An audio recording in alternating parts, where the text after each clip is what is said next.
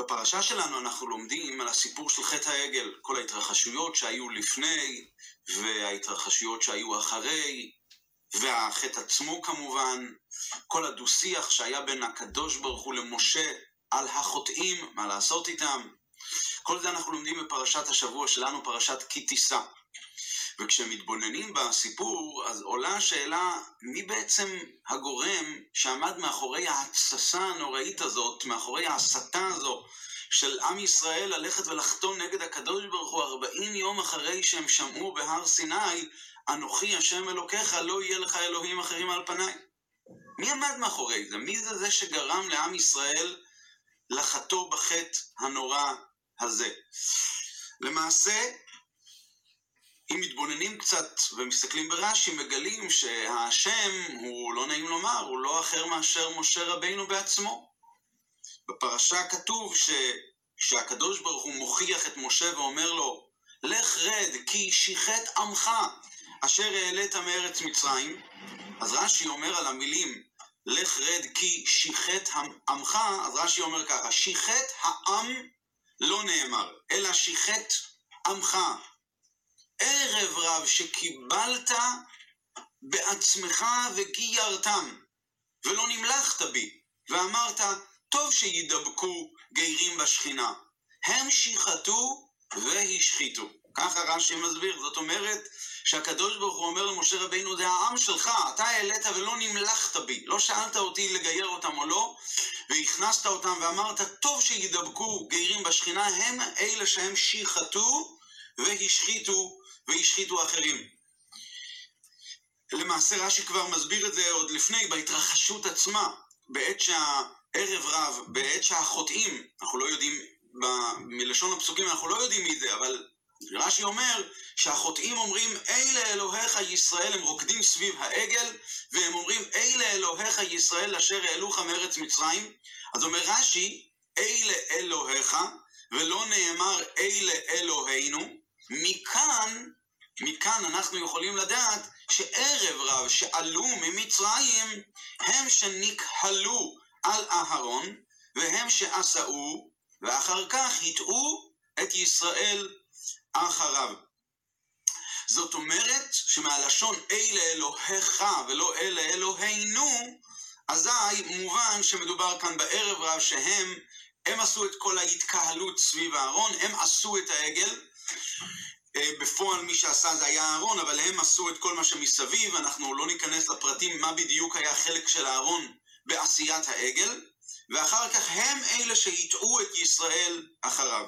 טוב, אז אנחנו רואים מכאן, מדברי רש"י, למעשה זה מופיע כבר במדרש, במדרש שמות רבה, בתנחומה, ובעוד מקורות בזוהר, שבעצם הערב רב הם אלה שחטאו בחטא העגל, הם אלה שחטאו והם אלה שהחטיאו. הערב רב האלה, רש"י כאן אומר שהקדוש ברוך הוא לא מרוצה מכל העניין, והוא אומר למשה רבינו, אתה קיבלת אותם בעצמך וגיירתם ולא נמלכת בי. לא שאלת אותי. ולמעשה במדרש זה מופיע בצורה קצת יותר רכה, שהקדוש ברוך הוא ומשה רבינו בעת יציאת מצרים, הקדוש ברוך הוא אומר למשה רבינו, והוצאתי את צבאותיי את עמי. ומשה רבינו אומר לו, אולי כדאי שידבקו הגרים בשכינה, והקדוש ברוך הוא אומר לו, לא, ומשה רבינו אומר בכל זאת. ואז הקדוש ברוך הוא מסכים כביכול לדעתו. ככה כתוב בלשון המדרש, אבל רש"י בוחר את הכנראה מדרש אחר שטוען שהקדוש ברוך הוא אומר למשה רבינו לא נמלכת בי ואמרת טוב שידבקו גרים בשכינה הם ששיחתו, הם שהשחיתו ולכן אתה לך רד, רד מהר סיני, רד מגדולתך. טוב, אז שורה התחתונה, מי הם אלה שחטאו? הערב רב. מי מבין הערב רב חטאו? נשמע כמו שכל הערב רב חטאו. כי שיחת עמך. כל העם שלך, כל הערב רב. ככה נראה מלשון הפסוקים, ולא רק זה שהם חטאו, הם גם הצליחו להשפיע על עוד חלק מבני ישראל. טוב, אנחנו מסתכלים אחרי זה על העונש של אלה שחטאו, אנחנו רואים שויפול ביום ההוא כשלושת אלפי איש. לא הרבה. שלושת אלפים איש מבין מיליונים, מבין מיליונים של בני ישראל ומבין אה, מיליונים גם של ערב רב. לפי מה שכתוב במדרשים, תרגום יונתן בן עוזיאל, ולמעשה זה כבר במחילתא, מחלוקת בין רבי מאיר ורבי יהודה, רבי עקיבא ורבי מאיר, כמה בדיוק עלו. כתוב, וגם אה, בני ישראל יצאו, וייסעו בני ישראל מרעמסס סוכות, וגם ערב רב עלה איתם. וגם ערב רב, אז התרגום יונתן בן עוזיאל כותב שמדובר ב-240 ריבו, זה כפול ממה שהיה, כפול פי שניים ממה שהיה ליוצאי מצרים, בני אברהם, יצחק ויעקב. אז מדובר כאן במאות מאות, גם לכל הדעות מדובר כאן באלפים אלפים רבים. האם כולם חטאו בחטא העגל? נשמע שכן. האם כולם נענשו? נשמע שלא. כי אנחנו מסתכלים על העונשים שכתוב לאחר מכן, אז כתוב ככה. רש"י מביא את ה... רש"י מסכם למעשה את העונשים שקיבלו חוטאי העגל, רש"י כותב שלוש מיתות נידונו שם. היה בחטא העגל שלוש מיתות. אם יש עדים והתראה, אדם שחטא והיה גם עדים וגם התראה שהוא לא יעשה את החטא והוא בכל זאת חטא, עונשו היה בסייף, בחרב. עדים בלא התראה, אם היו עדים שראו שהוא חטא ולא יתרו בו לפני, במגיפה. לא עדים ולא התראה, בהי דורקן. בהי דורקן, אנחנו תכף נראה מה זה, זה העונש מהסוג השלישי. הידור כאן קיבלו אלה שחטאו, הם כן חטאו, אבל לא היה עדים שהם חטאו ולא היה התראה שהם חטאו. אז כך או כך כנראה צריך לומר שאנשי הערב רב חטאו בחטא העגל או ונענשו או בסייפי היה עדים והתראה, או שהם נענשו במגפה בלי עדים, היה עדים אבל לא, היה, לא הייתה התראה, או שהם נענשו בהידור כאן, שזה היה לאותם אלה שחטאו ללא עדים וללא התראה. אז למעשה נשמע ש... מאנשי, הערב רב לא נשאר שריד ופליט, לא נשאר מהם אף אחד. אבל אנחנו מסתכלים לאחר מכן בפרשת בהעלותך, בספר במדבר, שם אנחנו פוגשים שוב מהערב רב. אנחנו פוגשים שם במסע של בני ישראל לכיוון ארץ ישראל, קצת טיפה לפני חטא המרגלים, שאז נגזר עליהם שהם יישארו במדבר. הם מתחילים לנסוע, והאספסוף אשר בקרבו יתאהבו תאווה. ורש"י מסביר מה זה והאספסוף אשר בקרבו, אילו ערב רב, שנאספו, למה נקראים אספסוף? שנאספו עליהם בצאתם ממצרים. זאת אומרת שמדובר כאן בקרוב לשנה אחרי היציאה. החטא העגל היה בי"ז תמוז, והנסיעה לארץ, לכיוון ארץ ישראל הייתה באזור של חודש אייר סיוון, עד חטא המרגלים, ואם כן זה קרוב לשנה, כמעט שנה, אחרי חטא העגל, ויש כאן עדיין ערב רב, זאת אומרת שלא כל הערב רב מתו בחטא העגל, אולי כולם נשמע מלשון הפסוקים שכולם חטאו, ומצד שני נשמע שלא כולם נענשו, וזה היה, וזה, ו, ועדיין הם נשארו, מעם נשארו בתוך עם ישראל והמשיכו אחרי זה להופיע, להופיע בצורה לא טובה. אולי בצורה כן טובה חלק מהמקרים, אבל והאספסוף אשר בקרבו התהוו תאווה, אז הם קיימים או לא קיימים? מה בדיוק הסיפור כאן? מה מתרחש, מה מתרחש כאן מאחורי כל העניין הזה של הערב רב בעת חטא העגל? ננסה להאיר את העניין הזה באור חדש. ננסה דבר ראשון לחזור עוד פעם על מה שדיברנו מקודם, על שלושת ה... על שלוש המיטות שהיו אה, אז לחוטאי העגל. רש"י, כמו שאמרנו מקודם, מחלק את החוטאים לשלוש כיתות. כל אחת מהן קיבלה את עונשה בדרך אחרת. היו אלה שחטאו בעדים ובהתראה, הם נהרגו בחרב, בסייף, והיה את אלה, והיו את אלה שחטאו בעדים ללא התראה, במגיפה, והיו את אלה שחטאו, אבל לא היה על החטא שלהם לא עדים ולא התראה. אז רש"י אומר ככה, סליחה, בפסוקים, ננסה לראות בפסוקים עצמם. מאיפה רש"י יודע על שלושת החלוקות האלה? אז למעשה בתורה כתוב ככה, אה, ויאספו אליו כל בני לוי, משה רבינו עומד בשער המחנה ואומר מי להשם אליי, ויאספו אליו כל בני לוי, ואז הוא אומר עברו ושובו, והרגו איש, אה, והרגו איש את אחיו וכולי, והמדובר הוא בהריגה בחרב. ומה נאמר מיד לאחר מכן? ויפול מן העם ההוא סליחה, ויפול מן העם ביום ההוא כשלושת אלפי איש. נפלו מהעם שלושת אלפי איש. זה היה אלה שנהרגו בחרב, שזה היה עם עדים ועם התראה. היו אלה שמתו בעדים, אבל לא, בגלל העדים, אבל לא הייתה התראה, הם נהרגו במגפה. כתוב מיד לאחר מכן, ויגוף השם את העם על אשר עשו את העגל. ויגוף, אומר לנו רש"י, מיתה בידי שמיים, לעדים בלא התראה, לאותם אלה שהיה עדים אבל לא הייתה התראה, הם נהרגו במגיפה. היו אחרי זה אלה שחטאו בלי עדים ובלי התראה, הם נענשו בדרך מיוחדת, רש"י קורא לזה הידורקן, זה בעצם למעשה מה שכתוב בפסוק, בפסוקים עצמם. ויקח את העגל, ויטחן עד אשר דק, וייזר על פני אמה המים, וישק את בני ישראל. ורש"י מסביר, נתכוון לבודקן כסוטות. הוא לקח אותם ובדק אותם כמו סוטות, כמו אה, הפעולה שעושים לאישה שחשודה שהיא זנתה תחת בעלה, שזה נקראת אישה סוטה, שהיא אה, צריכים לקחת את המים המערערים עם המגילה, שכתוב עליה את שם השם, ו, ולתת לה לשתות. בדקום, אומר רש"י גם אצלנו, נתכוון לבודקן כסוטות, שבדקום המים וצבו בתניהם, הם אלו שמתו בהידורקן, זה נקרא הידורקן, וזה היה בעדים, בלי עדים ובלי התראה, אבל היה חטא, היה חטא של חטא העגל, בלי עדים ובלי התראה. עכשיו, כשנסתכל בפסוקים נראה דבר מעניין.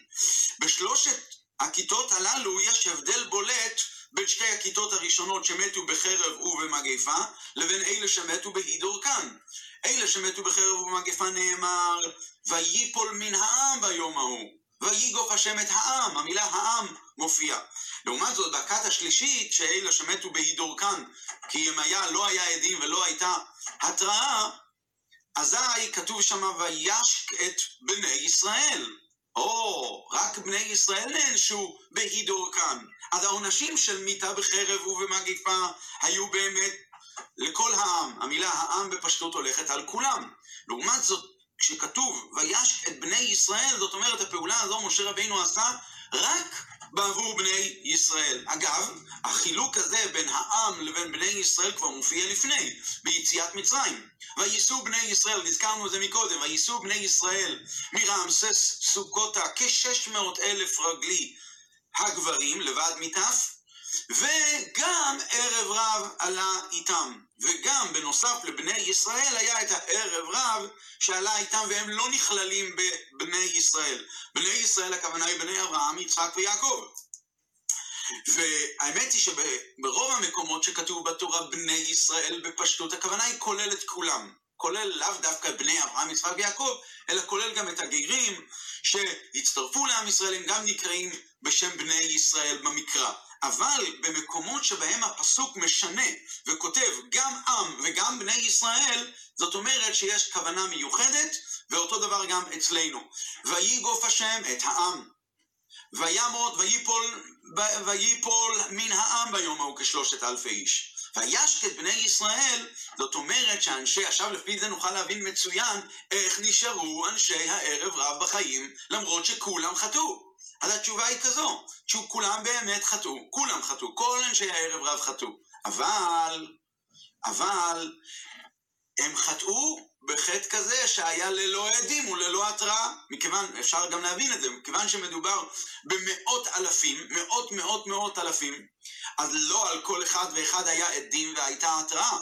ולכן, הם, לא היה להם עדים שהם חטאו, ולא הייתה התראה שהם חטאו, אז אי אפשר לא בחרב ולא במגפה. אז איך? בהידורקן. בהידורקן, בפעולה הזו של נתכוון לבודקן כסוטות, זה היה רק וישק את בני ישראל.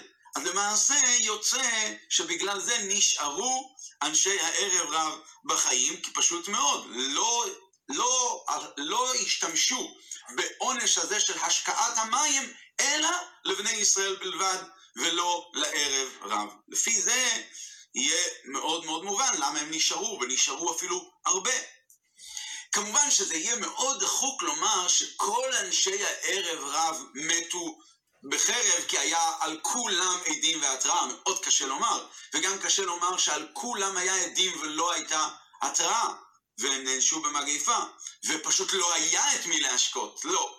כנראה כן היה את מי להשקות, הם כן, הם, הם היו, הם כן חטאו, ולא היה עדים ולא היה התראה, ולא היה גם את הדרך איך להשקות אותם, כי היה, כי ההשקיה הייתה מיועדת דווקא לחוטאים מתוך בני ישראל עצמם. אלא שלפי זה יוצא חידוש מאוד מאוד גדול.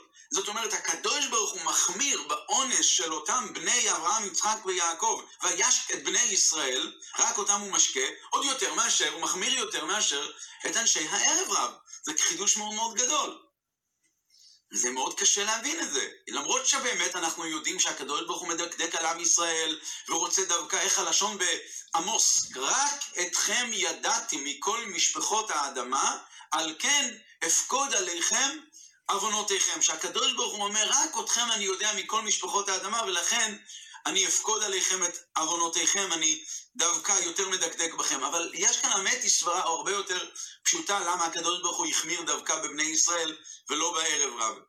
כי הטעם שהוא בדק אותם, איך הלשון? בדקם, רש"י אומר, בדקם כסוטות. זאת אומרת שהקדוש ברוך הוא מחמיר בעונש ובודק אותם כמו סוטות. זאת אומרת, שמי חשוד באמת בבחינת סוטה? אישה שנשואה לבעלה, והיא חשודה בחטא עם מישהו אחר, והיא נקראת סוטה. מי נחשבת בסיפור הזה הנשואה לבעלה? עם ישראל. כתוב, רש"י אמר את זה כבר, רש"י אומר את זה בפרשה.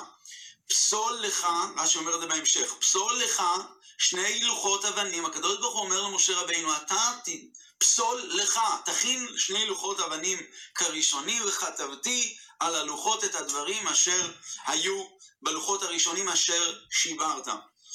פסול לך, אומר לנו רש"י, אתה קראת, אתה תכתוב בחזרה. ורש"י מביא משל מאוד יפה, משל למלך שנסע למדינת הים והניח את ארוסתו בין השפחות.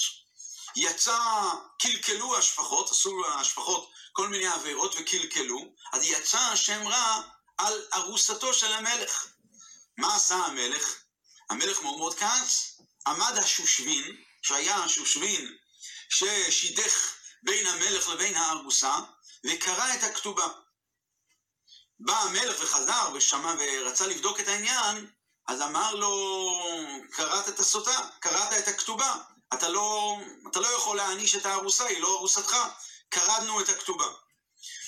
אחרי זה התברר שלא הארוסה חטאה, אלא רק השפחות, רק בגלל שהשפחות חטאו, אז יצא שם רע גם על הארוסה. עמד הקדוש ברוך הוא, עמד המלך, ואמר לשושבין, אתה קראת את הכתובה, אתה תכתוב בחזרה, ולכן זה הנמשל. הקדוש ברוך הוא הוא המלך, ובני ישראל הם ארוסתו. השפחות, אומר רש"י, אלו הערב רב. הם הערב רב. והשושבין זה משה רבינו. הקדוש ברוך הוא אומר למשה רבינו, יצא שם רע. אז מה אנחנו רואים מכאן? שהרוסתו של הקדוש ברוך הוא שעליה היה החשד, שהיא בבחינת אישה סוטה שצריכים לבדוק, לבודקן כסוטות, זו הייתה למעשה אה, אה, עם ישראל, ולכן העניין, העניין הזה של וישק את בני ישראל היה דווקא לבני ישראל, ולא אל הערב רב, כי הערב הם בבחינת, ערב רב הם בבחינת השפחות, ועל זה באמת אי אפשר לבדוק אותן אה, בצורה נכונה. אלא שלפי זה באמת צריך להבין, אחרי ככלות הכל. אז שורה התחתונה, מה באמת יוצא?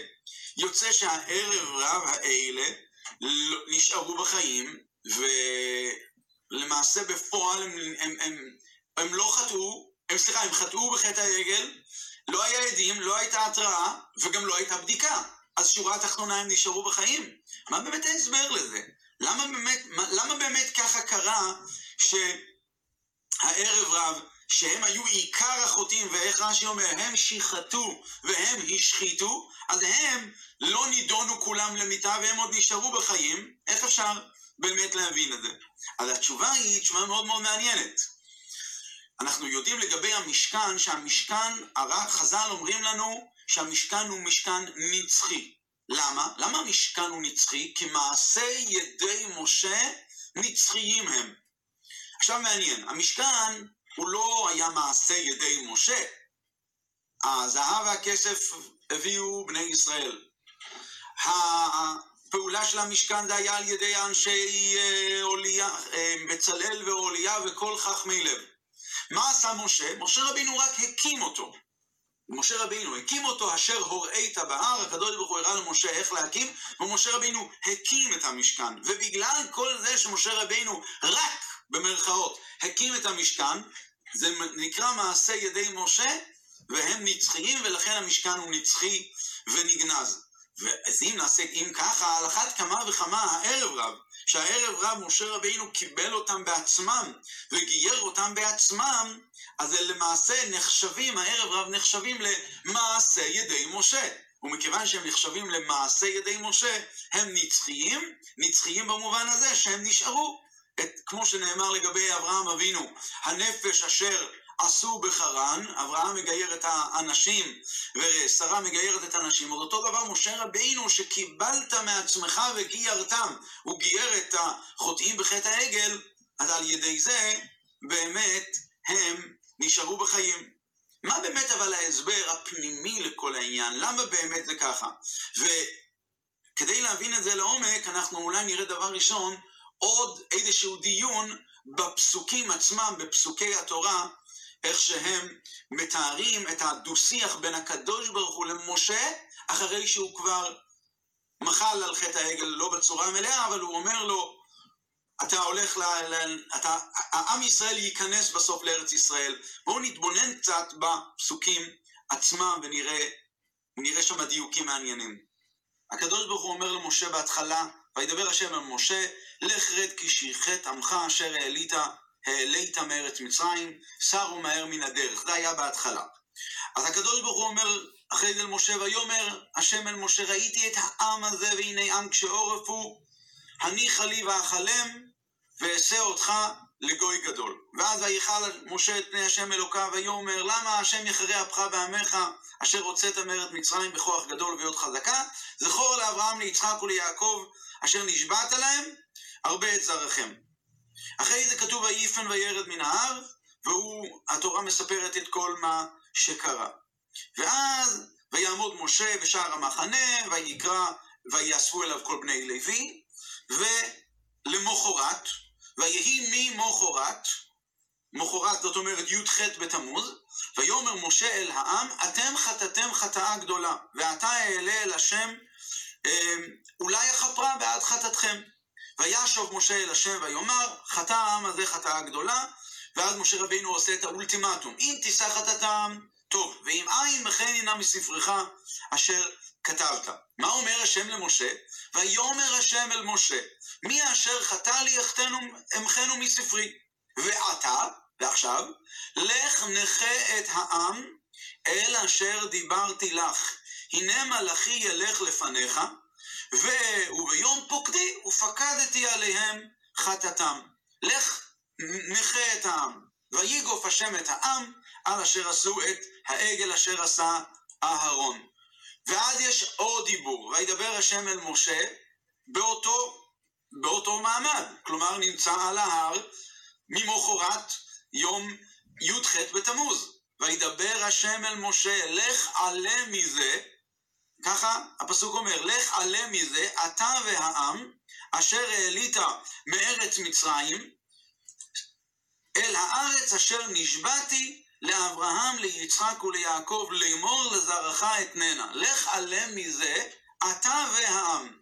אז רש"י אומר ככה, לך עלה מזה, כלפי שאמר לו בשעת הכעס, לך רד, אמר לו בשעת רצון, לך עלה. אוקיי, אחרי זה רש"י ממשיך, לך אתה והעם, כאן לא נאמר ועמך. ככה רש"י אומר, כאן לא כתוב ועמך, אלא והעם. לך עלה מזה אתה והעם. כך נאמר כאן. עכשיו אנחנו צריכים כאן להבין את זה. בפשטות, מה רש"י כאן בא לומר? רש"י רוצה לומר ככה: בעת הכעס אמר הקדוש ברוך הוא למשה, לך רד. כאן, בעת רצון, הוא אמר לו, לך עלה. עכשיו הקדוש ברוך הוא אומר לו, לך עלה מזה אתה והעם.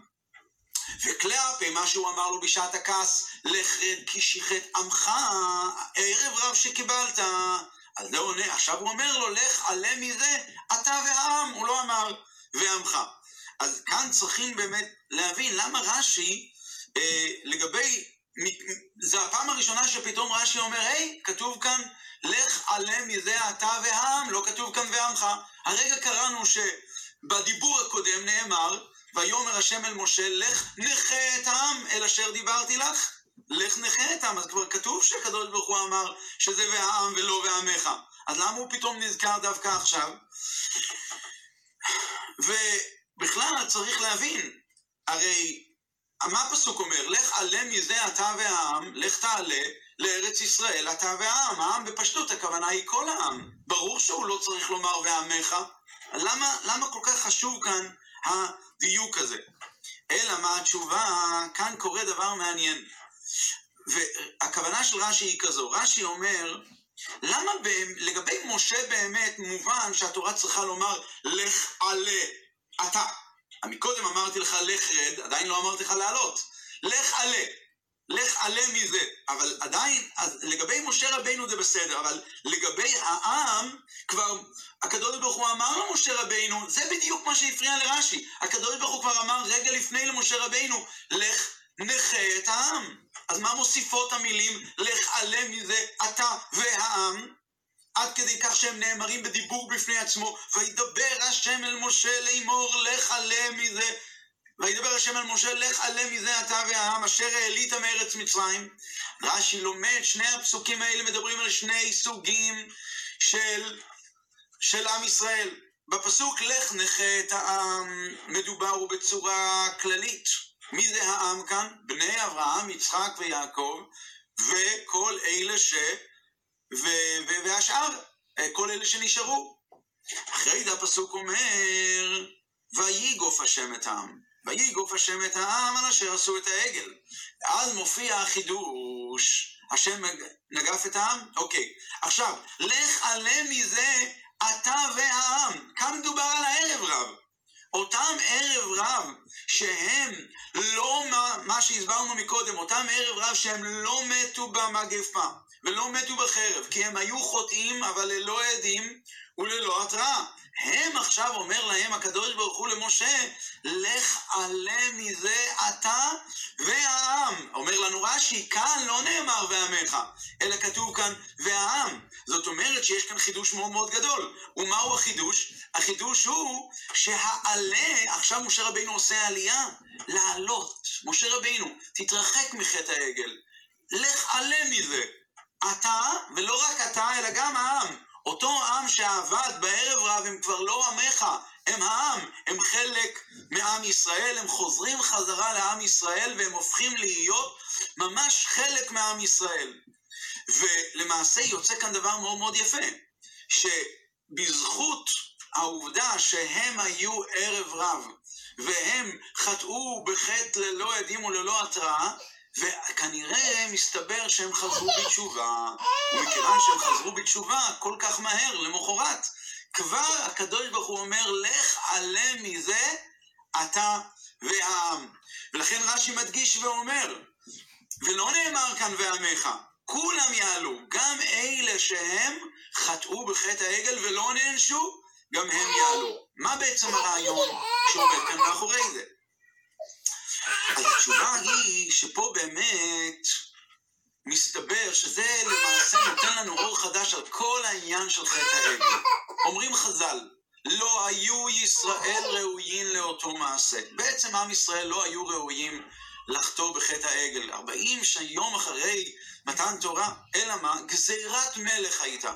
זה היה גזירת מלך נורא עלילה על בני אדם, כדי לת... למה? כדי לטחון, ליתן כדי ליתן פתחון פה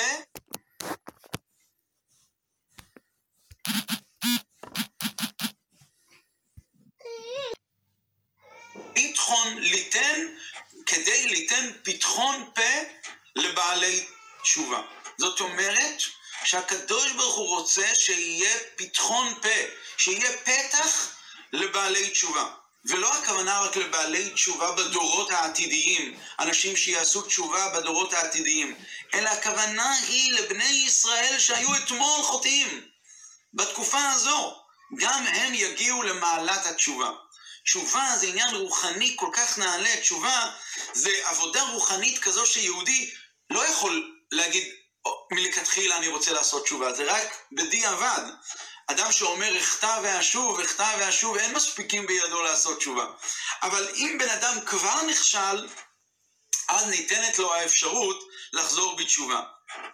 וזה למעשה הרעיון שבני ישראל היו בעת מתן תורה, שהם יגיעו למעלה הזו של תשובה, הם לכשעצמם לא היו יכולים להגיע למעלה הזאת, כי הם היו באותו זמן שליטים ביצרם.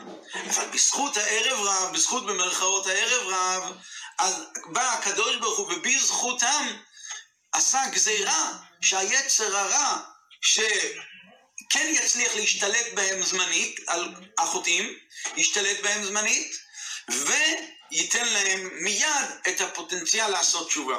וזה באמת הסיבה שכתוב, לך עלם מזה אתה והעם. אתה והעם, עכשיו שניכם עולים, יש לך עלייה שנגרמה בזכות חטא העגל, ובזכות זה הם הופכים מעמך לעם. ומה באמת הרעיון כאן? כדי להבין את זה לעומק, אולי נתבונן קצת בהבדל בין צדיק לבין בעל תשובה. ההבדל הוא שלצדיק בדרך כלל, אנשים בשטחיות איך זה נראה, שלצדיק אין זדונות ולבעל תשובה יש זדונות, וזדונות נהפכים לזכויות. בזכות זה שהבעל תשובה עושה תשובה, אזי הזדון נהפך לזכות, וזה מעלה שאין לצדיק, כי אין לו זדונות, לכן אומרים חז"ל, במקום שבעלי תשובה עומדים, צדיקים גמורים אינם יכולים לעמוד. זה ההסבר בפשטות, אבל בעומק הדברים יש כאן עניין פנימי, קבלי עמוק מאוד. למעשה, בזכות התשובה, יש את האפשרות כאן לברר, להעלות, לזכך ניצוצות קדושה שנפלו למקום הכי הכי נמוך, למקום הכי הכי שפל שנקרא בשם שלוש קליפות הטמיות. אדם ישר, אדם צדיק, לא יכול להעלות את ניצוצות הקדושה שנמצאים בשלוש קליפות הטמיות. הוא יכול מקסימום בקליפות שהם ניצוצות קדושה שנמצאים בקליפת נוגה, בדברים שהם מותרים, מותרים מלכתחילה, אבל דברים שהם איסור, הצדיק דוחה אותם, הצדיק לא יכול לזכח אותם, להפוך אותם לקדושה. ובזכות הבעל תשובה יש לו את האפשרות הזאת לקחת את הזדון ולהפוך אותו לזכות, זאת אומרת שהוא לא רק מבטל את הרע, אלא הוא גם מעלה את הניצוצות של הקדושה שנמצאים בטומאה הזו, והם מגיעים. חוזרים חזרה לקדושה. עכשיו, מה מיוחד בזה? יש, המיוחד בזה הוא כי מה מבטא יותר את אחדותו האמיתית של הקדוש ברוך הוא, שהשם הוא אחד. הרי מצד האחדות האמיתית שהקדוש ברוך הוא אחד, לא יכול להיות מציאות שמנגדת לו, לא יכול להיות מציאות שלשם לא מגיעה האחדות של השם. חז"ל אומרים על המילים, אתה הורית לדעת כי השם אלוקים אין עוד מלבדו, אז רש"י אומר, אפילו כשפים שמכחישים פמליה של מליה, גם דברים שנראים כמו כישוף, כמו פעולות כאלה, שהם כביכול מכחישים את הפעולה העליונה, גם לשם מגיעה, אין עוד מלבדו, גם לשם מגיעה האחדות של הקדוש ברוך הוא, שהשם הוא אחד, ושום דבר הוא לא מנגד אליו, רק זה יכול להיות בשתי אופנים. אפשר, לי, זה יכול להיות באופן כזה שבהרע לא סותר את הקדוש ברוך הוא, לא סותר את אחדותו האמיתית שהשם הוא אחד, אבל הוא רע, כי מתברר שהרע הוא נדחה, דחינו את הרע, הרע זה סתם, זה היעדר, זה לא מציאות אמיתית. דחינו אותה, וממילא אחדותו של הקדוש ברוך הוא מתגלית. אפשר לגלות אבל בעומק יותר, שאותו ניצוץ קדושה, שמחיה את הרע, מתאחד בחזרה עם האלוקות, מתאחד בחזרה עם הקדוש ברוך הוא, כי על ידי שהזדון נהפך לזכות, בזכות התשובה של יש לי, שהיה ליהודי, לבעל התשובה מעומק, מעומק עומקא דליבה, מעומק הלב, באהבה רבה, אז הניצוץ הזה גרם לו להתעלות והוא מביא אותו לחיבור אל הקדוש ברוך הוא, ואז הניצוץ הזה שהחיה את הרע, חזר בתשובה, אה, אה, התעלה לקדושה, ו... וזה למעשה מבהיר שאחדותו של, פה הרבה יותר ניכר האחדות של הקדוש ברוך הוא, כי מצד האחדות של הקדוש ברוך הוא, כמו שהיא מתגלה מצד למעלה, אז העולם אין לו שום ניגוד לאלוקות. העולם הוא, הוא, הוא, הוא נטו אלוקות, נטו קדושה, כי המהות של הרע שמנגד לאלוקות הוא לא, הוא לא אמיתי בכלל, הוא לא מציאות, הוא סתם.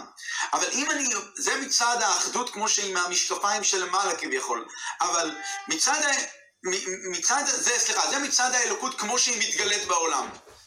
אבל מצד האלוקות, באמת, הרי מה אמיתית הדבר? המציאות האמיתית של כל דבר בפנימיות. בפנימיות של, בפנימיות של כל דבר ודבר, הניצוץ האמיתי הוא דבר השם, הוא רצונו של הקדוש ברוך הוא, שמחיה את הדבר הזה, מחיה את הרע הזה. ולכן, כשאנחנו מסתכלים בצורה הזו, אז ההתאחדות של, שנעשית באמצעות התשובה של אותו בעל התשובה, זה התאחדות הרבה יותר חזקה, זה מגלה את האחדות האמיתית של הקדוש ברוך הוא. לא רק את האחדות כמו שהיא מתגלית בעולם. האחדות כמו שהיא מתגלית בעולם, אז העולם מצידו מאוחד עם הקדוש ברוך הוא. יש רע, רע זה לא מציאות, אנחנו נדחה אותו. אבל מצד האלוקות, מצד הקדוש ברוך הוא כביכול באמת, כל דבר ודבר בפנימיות שלו הוא אלוקות, כל דבר ודבר הוא טוב, הוא קדושה, הוא ניצוץ אלוקי קדוש, הוא דבר השם. אז לכן, מבחינת דבר השם שמחיה את הרע, ההתאחדות נעשית דווקא על ידי עבודתו של הבעל תשובה, ושהיא נעלית יותר מעבודת הצדיק. ולכן עבודת הבעל תשובה היא מלמטה למעלה, לצאת מהעולם, ולגלות שהם, באמצעות התשובה הם מגלים שהרע בעצם הוא לא רע, הוא קדושה. לכן חז"ל אמרו שחטא העגל נגרם כתוצאה מזה שישראל שהיו בחטא העגל ראו עניינים נעלים מאוד בעת ההתגלות האלוקית הזאת והם ראו את פני שור שבמרכבה העליונה. והשאלה שנשאלת היא, נכון, החטא העגל זה באמת גזירת מלך. אבל אחרי הכל, איך יכול להיות שהראייה של פני השור שבמרכבה היא תגרום לזה, היא תגרום לחטא. ולמה החטא הזה ייגרם על ידי דבר, איך יכול להיות שלמעשה המתן תורה, אמרנו מקודם, שמשה רבינו כביכול גרם את חטא העגל. מתן תורה גרם את חטא העגל. מתן תורה גרם שהם ראו דבר בעת מתן תורה, וזה הביא אותם לחטוא בחטא העגל. הרעיון אבל, לפי מה שאמרנו מקודם, להפך, חטא העגל זה היה כדי להביא את בני ישראל למעלה של התשובה. אז בעת וכמו שאמרנו, מהי עבודת התשובה? זה המשך לגילוי האלוקי של מתן תורה. מה זה מתן תורה? מתן תורה מתגלה האחדות של השם. אתה הורית לדעת שהשם הוא האלוקים, אין עוד מלבדו. התאחדות כמו שהיא מלמעלה. ו... ו... ההתאחדות הזו קיבלה המשך, לא קיבלה ניגוד, קיבלה המשך כביכול, וזה רעיון קצת עמוק ועדין שצריך עוד יותר להסביר אותו, אבל הרעיון קיבל המשך בחטא העגל. כי בחטא העגל, באמצעות חטא העגל שהיה גזירת מלך, שבני ישראל יחטאו ויגיעו ויחזרו בתשובה, אז הם השלימו והראו את הכוונה האלוקית של כל דבר, והאחדות השם הפכה להיות בצורה גם מצד, מתגלית האחדות השם כמו שהיא מצד הקדוש ברוך הוא, מתגלית גם פה למטה. וזה הכוונה, לך עלה מזה אתה והעם. עכשיו נבין מה שמשה רבינו אומר, בהתחלה שהשם אומר למשה, בהתחלה השם אומר למשה, לך נכה את העם. הוא מתכוון אל העם, אל בני ישראל, בצורה כללית. אבל מה עם הערב רב? אותו ערב רב שלא, שלא נענש וחטא, רק שלא היו עדים ולא היו התראה. הם נשארו בחיים, והם, מסתבר שהם חטאו.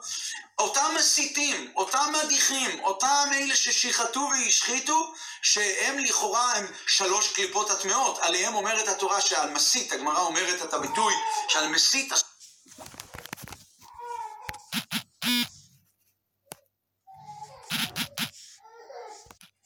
ללמד זכות, על מסית, מסית לעבודה זרה, מדיח לעבודה זרה.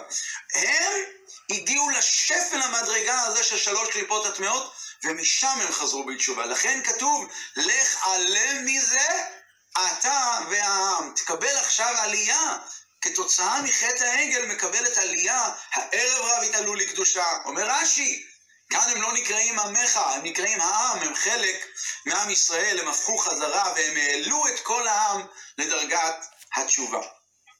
ההפטרות הן מעין הפרשה. כל פעם שאנחנו קוראים הפטרה, יש את אותה נקודה של הפרשה בהפטרה. לכן צריך לראות את הנקודות האלה גם בהפטרה.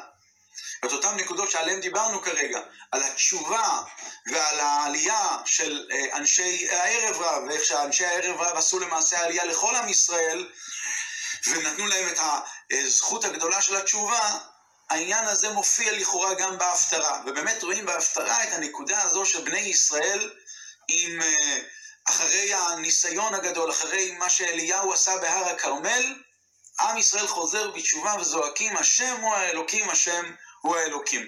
אני ננסה לראות את הדברים האלה שלמדנו בפרשה גם בפרטיות ההפטרה, גם בפרטים שמופיעים בפסוקים השונים, בפסוקים של ההפטרה. ההפטרה מספרת ככה, ויגש אליהו אל כל העם והוא אומר להם עד מתי אתם פוסחים על שתי, על שתי הסעיפים?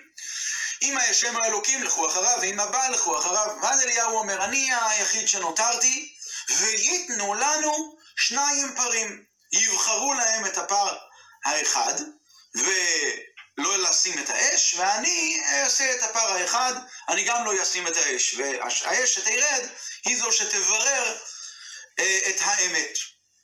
ואז אליהו פונה לנביאי הבעל.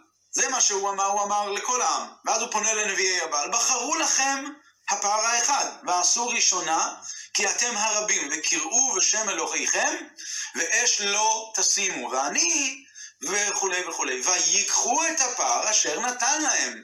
ויעשו ויקראו בשם הבעל, הבעל עננו, הבעל עננו, ואין קול ואין עונה ואין קשר. למה נאמר ויקחו את הפר אשר נתן להם? אליהו פונה אליהם ואומר להם, תבחרו את הפר האחד, אל תשימו אש. ואז הוא אומר, ואז הפסוק אומר, ויקחו את הפר אשר נתן להם. אליהו נתן, או שהם בחרו? אז המפרשים מסבירים, מופיע במדרש, שלמעשה היה כאן אה, סוג של דו-שיח בין אליהו לבין הפר. אליהו פונה לפר ואומר לפר ככה, אתה צריך לעשות את רצון השם, גש. והפר לא רצה לעשות את רצון אליהו ולגשת אל נביאי הבעל, ולא הייתה ברירה, ואליהו נתן להם את הפר. לכן כתוב, ויקחו את הפר אשר נתן להם. אליהו מסר אותו בידיהם, ואז הם הלכו ועשו אותו. מה הסיפור? אז המדרש אומר ככה, הרי כשאליהו אומר, וייתנו לנו שניים פרים, אזי אליהו ביקש שיביאו שני פרים שגדלו תאומים, זהים, זהים לגמרי, שגדלו ב... נולדו מאימא אחת ונולדו מ... וגדלו על מרעה אחד ואכלו את אותו עשב ואכלו את אותו מרעה והם דומים במראה ובכל הפרטים. ואז הוא יאמר ואמר וייתנו לנו שניים פרים ואתם תבחרו את הראשון. ואז אנשי הבעל רצו לבחור את הראשון והפער לא הסכים ללכת. מה הוא אמר? הוא אמר ככה הוא אומר הפער שבחרו הבעל הוא הפער שלך של אליהו עולה לחלקו של הקדוש ברוך הוא, ושמו של הקדוש ברוך הוא מתקדש עליו. ואני עליתי לחלק הבעל להכעיס את בוראי, אני לא רוצה ללכת. ואז אליהו עונה לו בחזרה, ואומר לו את המילים האלה. כל זה בדו-שיח פנימי, שלא מופיע בפסוקים, ב... בין אליהו לבין הפר. הכוונה היא כמובן לבין שרו של הפר. מה הוא אומר לו? כשם ששמו של הקדוש ברוך הוא מתקדש על ידי זה שעימי, כך מתקדש על ידך. זה המילים שאליהו אמר לו. זה לא עזר. והפר נשבע, אמר לאליהו, אני רוצה שאתה תמסור אותי בידיהם, אני בעצמי לא רוצה ללכת. ו... ואז לא הייתה ברירה, ואליהו מסר אותו בידם, ולכן נאמר בתורה, בנביא, ויקחו את הפר אשר נתן להם. זאת אומרת שאחרי כל הדו-שיח, עדיין הפר לא הסכים, ואמר לו, אה, לא, אני לא מוכן, ככה אתה דוחני? עד שתמסרני, אתה תמסור אותי בידיהם, ואז אליהו מסר אותו בידיהם, ואז זה נעשה. עכשיו ננסה קצת להתעמק בכל מה שקורה כאן. לכאורה, הפער, הפער למעשה צודק. הפער באמת צודק, כי... אה, מה אליהו אומר? כשם ששמו של הקדוש ברוך הוא מתקדש על ידי הפער הזה, שמו של הקדוש ברוך הוא מקבל התקדשות מיוחדת על ידי הפער שאצלי, כך שמו של הקדוש ברוך הוא מתקדש על ידך. אז זה לא נכון, זה לא כשם כך. זה לא נכון. קידוש השם על ידי הפר של אליהו היה קידוש השם בהקרבה של הפר. לוקחים את הפר, מעלים אותו, אליהו מעלה אותו לקורבן, ואז יש קידוש השם. לעומת זאת, הקידוש השם שעשה הפר שנבחר על ידי אנשי הבעל, הוא נעשה קידוש השם באופן, כן היה קידוש השם, אבל קידוש השם באופן שלילי, שעל ידי שמקריבים אותו ואש לא יורדת. אז זה לא כשם שקדושתו של הקדוש ברוך הוא מתקדשת על ידי הפער הזה, כך מתקדשת על ידי הפער הזה, זה לא כשם כך. זה באמת נכון, על ידי שהפער שבחרו אנשי הבעל עלה, ואין קול, ואין עונה, ואין קשב, אז גילו את ההוכחה שבאמת נביאי הבעל הם שקר, ועל ידי זה מובן שהקדוש ברוך הוא הוא אמת ואמת השם לעולם. אבל זה לא אותו דבר בדיוק, ולכן הפער בעצם צודק ואומר, אני לא מוכן. שנינו גדלנו באותו אבוס, שנינו נולדנו מאותו רחם, ולמה הוא עושה, למה, מה, זה לא פייר, למה הוא עולה לשם שמיים ואני לא? התשובה היא כי באמצעות העבודה הזו שעשה אליהו וההשפעה שלו עליהם, לחזור בתשובה, מה התגלה? התגלה האחדות של הקדוש ברוך הוא, כמו שזעקו אנשי הבעל, אנשי הבעל, העם, לא אנשי הבעל, העם, השם הוא האלוקים, השם הוא האלוקים, אבל זה היה התגלות כזאת כמו שהיא מצד למעלה, ומצד למעלה, מהי האחדות השם האמיתית כמו שהיא מצד למעלה? על ידי דחייה או על ידי שאנחנו מגלים שיש כאן את היכולת ואת הכוח לעשות תשובה, את היכולת לברר את ניצוצות הקדושה שהיו בשלוש קליפות הטמעות. מצד למעלה אין, מצד למטה, מצד האלוקות כמו שהיא נראית למטה, יש רע, שהוא כאילו מנגד לקדושה, והאמת היא שזה לא נכון, כי הרע הזה נדחה. זה אחדות השם כמו שהיא מצד למטה. אבל אחדות השם, אליהו הצליח להגיע לכזה גילוי של אחדות השם כמו שהיא מצד למעלה, וזה יתגלה למטה. וזה יתגלה למטה כמו שזה למעלה. ומצד האחדות של הקדוש ברוך הוא, אז זה באמת ככה. כשם ששם שמיים מתקדש, לכן אליהו צודק. כשם ששם שמיים, שמו של הקדוש ברוך הוא, מתקדש על ידי זה שעימי, כך מתקדש על ידך, זו אותה אחדות. כי באמצעות התשובה, מה התגלה? התגלה שהפנימיות של הפער הזה שבחרו אנשי הבעל, הוא גורם עלייה לקדושה. זה לא רק שהפער הזה פשוט גילה שיש שקר. לא, הפער הזה הצליח לגלות את הפנימיות, את התשובה שהתגלתה על ידי בני ישראל. וזה קצת מזכיר את מה שחז"ל אומרים על מה שהיה במתן תורה. בעת מתן תורה, הקדוש ברוך הוא אמר את עשרת הדיברות, מה, מה היה המענה של העם? אז יש מחלוקת בין רבי עקיבא לרבי ישמעאל. לפי רבי ישמעאל, על הן הן, ועל לאו לאו. על מה שהשם אמר, משהו חיובי הם אמרו הן, ומה שהשם אמר לא תרצח, אמרו לא, אמרו, ועל פי שיטת רבי עקיבא, אז בני ישראל אמרו עליו לאו, סליחה, על הן הן, ועל לאו הן. גם עליו הם אמרו הן. אז באריכות מוסבר במקום אחר, שהרבי הסביר את זה באריכות, שגם על הלאו, גם על הלא, גם על הדחייה, בעצם בפנימיות זה הן.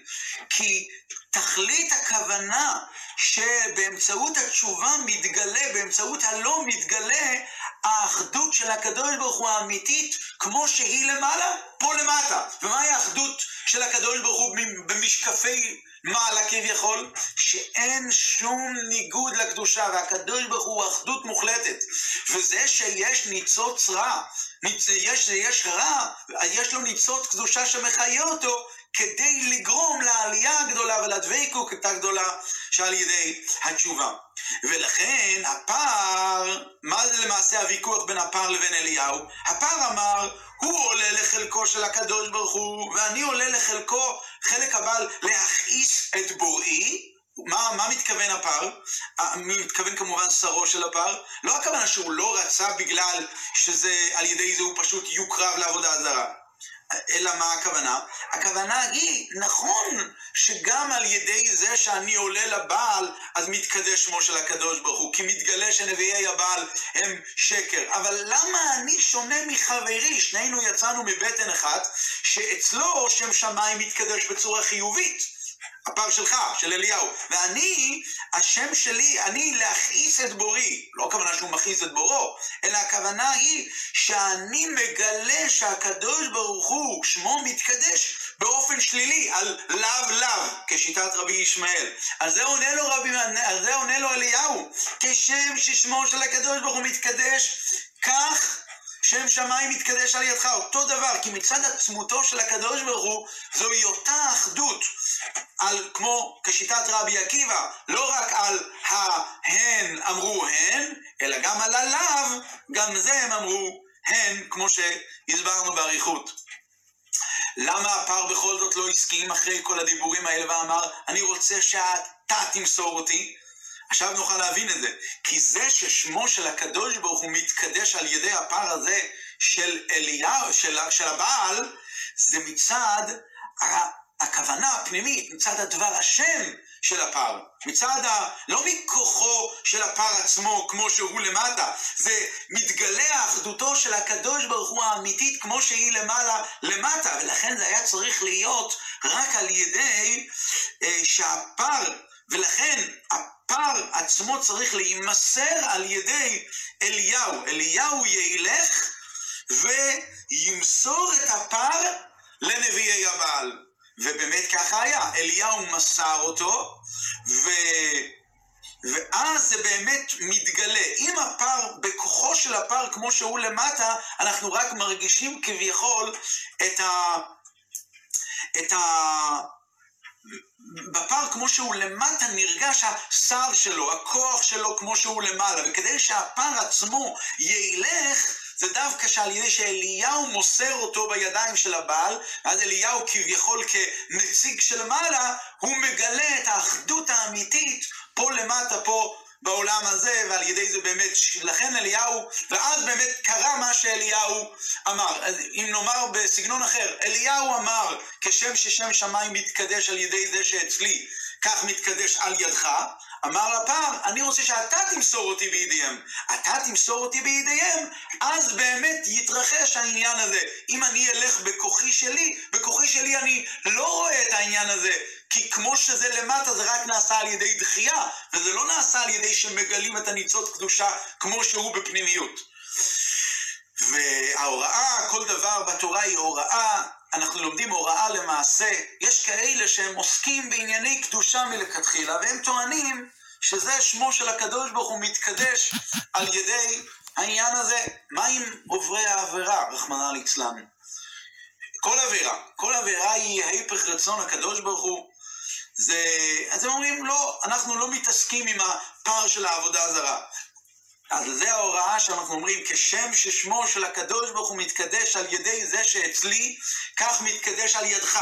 האחדות של הקדוש ברוך הוא מתגלית על ידי זה שלהוציא יקר בשפת חז"ל, להוציא יקר מזולל על ידי שאלה שזקוקים חוזרים בתשובה, כל יהודי חוזר בתשובה ואז הזדון נהפך לזכות.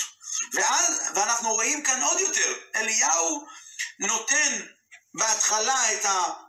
לנביאים, לנביאי הבעל, אליהו נותן להם ואומר להם, תבחרו, ורק לאחר מכן הוא מקריב את הפר שלו. זאת אומרת, העבודה של קידוש שמו של הקדוש ברוך הוא באמצעות הפר שעלה על ידי הבעל הוא עבודה מוקדמת יותר, היא עבודה שבאה לפני עבודתו של אליהו, שם שמיים מתקדש על ידי זה שאימי. אותו דבר גם בעבודה הרוחנית של כל יהודי ויהודי, אין מה לעשות, לפעמים העבודה הזו של לקרב יהודי לתורה ולמצוות כרוכה בגזילת זמן של תורה ושל עבודה רוחנית עצמית. שם שמיים, הפר שאימי, הפר אומר אליהו שבכל יהודי ויהודי. אז זה צריך לדעת שצריך לגרום לקידוש שם שמיים על ידי העלאה לקדושה של הפר שעלה לשם הבעל. לקחת יהודי שהוא קרוב, לצערנו, אמ, רחוק קצת מהיהדות, ושמו של הקדוש ברוך הוא מתקדש באותה צורה בדיוק, בדומה לעבודה העצמית של היהודי עם התורה והעבודה שלו.